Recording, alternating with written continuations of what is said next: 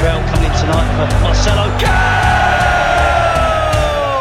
Nak tahu perkembangan dunia bola sepak di Malaysia atau luar negara? Semuanya dalam Bola Bro. Kembali di Bola Bro Sama dengan saya Hanif Miswan Di podcast Ais Kacang ini Boleh ikuti perkembangan kami Di Instagram Di Twitter At Ais Kacang MY Dan juga jangan lupa untuk like Facebook page kami di page Ais Kacang untuk terus mengikuti. Bukan saja Bola Bro, banyak lagi cerita-cerita dan juga tips-tips menarik yang dibawakan sepanjang di podcast Ais Kacang ini. Untuk episod kali ini, saya nak bercerita sikit berkenaan dengan gejala yang bukan uh, baru, tidak lapuk dek zaman agaknya. Rasanya itu itu dia punya peribahasa eh.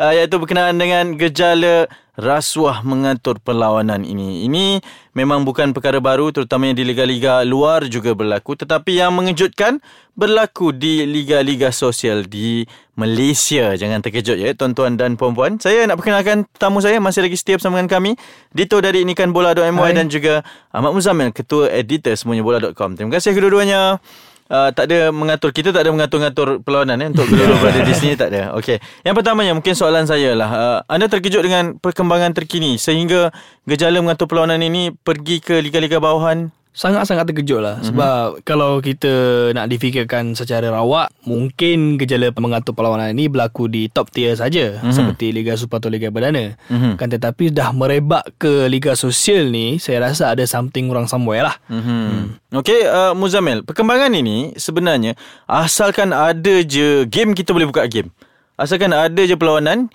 uh, Siapa sepak uh, corner yang pertama pun boleh dijadikan modal. Mungkin yeah. anda sendiri antara yang terlibat secara langsung di liga-liga sosial ini.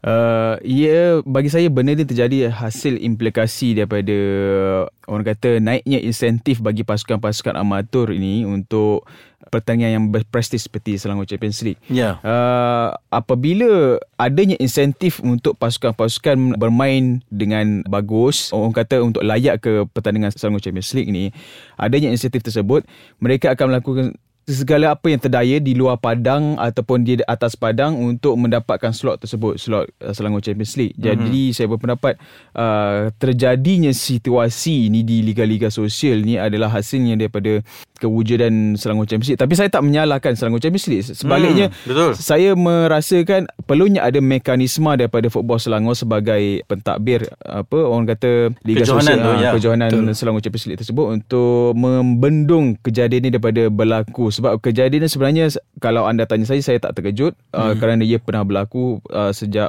uh, awal-awal ke kewujudan Selangor Champions League lagi jadi perlunya ada sudah tibanya masa bagi football Selangor untuk melakukan satu mekanisme membendung mm-hmm. kita bagi sikit lah kita bagi sikit sebenarnya uh, topik ni di dibuatkan, didevelopkan kerana berlakunya satu gejala mengatur perlawanan sehingga 30-0, wow. 23-0. Saya main FIFA online pun tak pernah sampai 30 kosong. Kalau kena bantai dengan yeah. level world class pun tak ada sampai 30 kosong. Betul, betul, betul. Uh, Dito melihat kepada gejala tidak sihat ni. Sebab kita main bola untuk liga sosial hmm. ni, untuk fun-fun je. Fun. Sehingga mengatur perlawanan ni, macam mana? Saya rasa keterlaluan lah. Hmm. Keterlaluan kerana tujuan, saya saya percaya tujuan Liga Sosial itu sendiri adalah untuk mencungkil bakat yang terlepas pandang. Hmm. Ha, seperti orang-orang di kampung-kampung, di daerah-daerah yang yeah. terpencil lah. Ha. Hmm. Jadi bila dah masuk hal mengatur perlawanan ni adalah satu saya saya rasa kecewa sebagai sebagai orang biasa pun saya kecewa mm-hmm. dan juga satu benda yang merugikan uh, liga itu sendirilah. Mm-hmm. Mm. Dia seakan-akan dah menyalahi hukum alam tau bila jadi macam ni Betul. dekat uh, liga-liga sosial ni. Muzamil uh, pendapat anda berkenaan dengan Uh, konsep liga sosial, liga-liga komuniti ni selain dari mencukil bakat juga untuk memberi peluang bermain kepada semua. Tapi bila dah jadi macam ni, dia dah seakan menjadi liga-liga di peringkat atas pula, Muzamil? Uh, ya, yeah. itu yang saya cakap tadi. Uh, apabila adanya kejuaraan berprestij seperti Selangor Champions League ini, di mana pasukan-pasukan mendapat insentif, kemudian dapat hmm. uh, media exposure yang yang cukup bagus, yang selama ni mereka tak dapat, bila masuk Champions League mereka dapat masuk TV, masuk surat khabar, uh, boleh dapat masuk media. Jadi insentif ni membuatkan ada sesetengah liga yang sebelum ni kita anggap sebagai liga sosial di mana ia adalah liga untuk pasukan-pasukan mendapatkan minit bermain untuk bersosial. Ya. Ia menjadi berevolusi menjadi satu liga yang kompetitif tapi di peringkat amatur. Ya. Uh, jadi uh, sudah ada mula uh, pengurusan pasukan yang membayar insentif uh, wang ringgit kepada pemain-pemain jika mencapai objektif. Sudah ada pasukan-pasukan orang kata aktif merekrut pemain-pemain terbaik daripada pasukan-pasukan lain untuk membentuk Galacticos mereka Ya. untuk mencapai uh, impian mereka masuk ke uh, Selangor Champions League. Mm-hmm. Dan ini di level-level liga community ya kita berbicara Hmm. bukan sahaja di level-level liga yang mainstream. Okey kita berhenti rehat seketika. Kita nak tanyakan selepas ini mungkin antara jalan penyelesaian yang boleh diambilkan dari sudut pandangan kita pula. Teruskan bersama dengan kami di Bola Bro di Ais Kacang.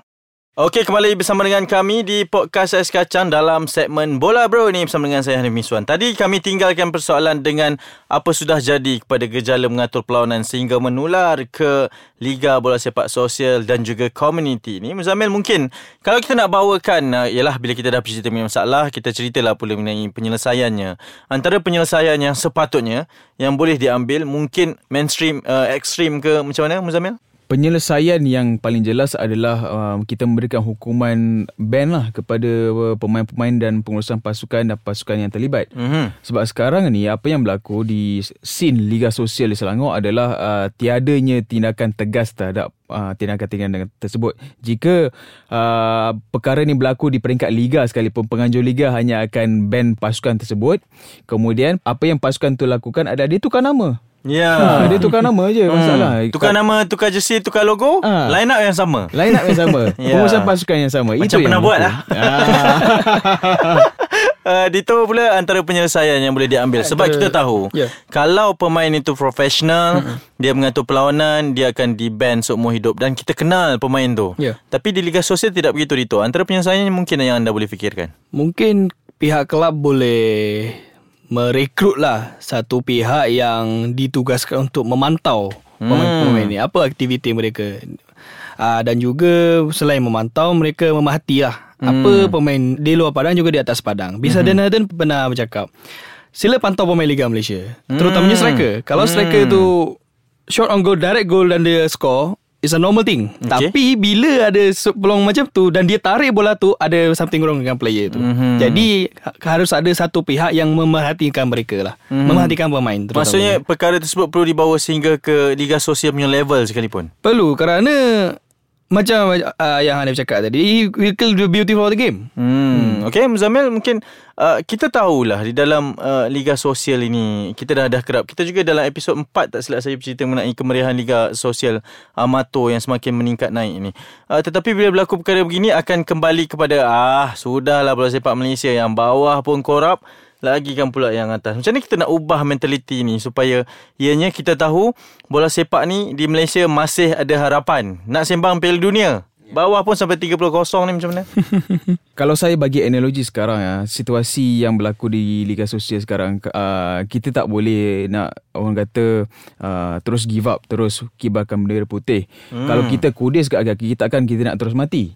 Betul, betul, tak? betul, Eh, betul, Jadi apa yang kita lakukan sekarang, sekarang kita ada kudis di kaki, kita rawatlah kudis kaki itu. Maknanya apa yang kita lakukan sekarang adalah kita rawat perkara ni di uh, secara mikroskopik lah. Maknanya kita betulkan keadaan ni di peringkat Liga Sosial dulu. Kemudian bila kita dah dapat satu mekanisme yang menjadi, kita akan bawa mekanisme ni ke peringkat-peringkat yang profesional dan semi pro dan sebagainya lah. Mhm. Jadi apa yang penting sekarang ni adalah uh, satu perlunya ada satu watchdog disediakan oleh FMLLP di mana uh, FMLP adalah penaung bagi Liga M5 kan. Uh, Liga M5 dan juga Selangor Champions League juga uh, iaitu Football Selangor uh, sebagai penganjur Selangor Champions League juga perlunya menubuhkan satu watchdog lah. Uh, dia bukannya orang kata satu task force yang memantau gila-gila macam SPRM bukan. Ya. Sebenarnya satu badan pemantau uh, di mana uh, setiap whistleblower yang mendedahkan kes uh, mengatur perlawanan ni akan dilindungi Mhm. dan setiap kes akan disiasat secara objektif bukannya uh, disiasat oleh uh, dengan satu sentimen oh pasukan ini macam ni macam ni ha, Hmm. dia kena adil dan saksama Betul betul. Kalau kita nak nak berbicara mengenai uh, harapan Malaysia ke Piala Dunia ni kita perlu bermula dari semua aspek. Betul. Harapan anda sendiri kepada uh, bangkitnya liga sosial ini uh, kerana kita tak nak mendengar perkara-perkara begini. Kerana kita tidak boleh tidak berkata tentang kebaikan liga sosial ini memberi peluang kepada semua untuk bermain. Betul, betul. Uh, harapan anda sendiri? Uh, saya berharap perkara ini dah perkara terakhir lah. Ya. Uh, pengaturan perlawanan ini adalah perkara terakhir yang berlaku Mhm. dan pada masa akan datang lebih banyak pasukan, lebih banyak division, lebih banyak liga yang akan terlibat Mhm. dan auto secara automatik akan lebih banyak pemain yang terlibat dan di situ kita boleh lihat.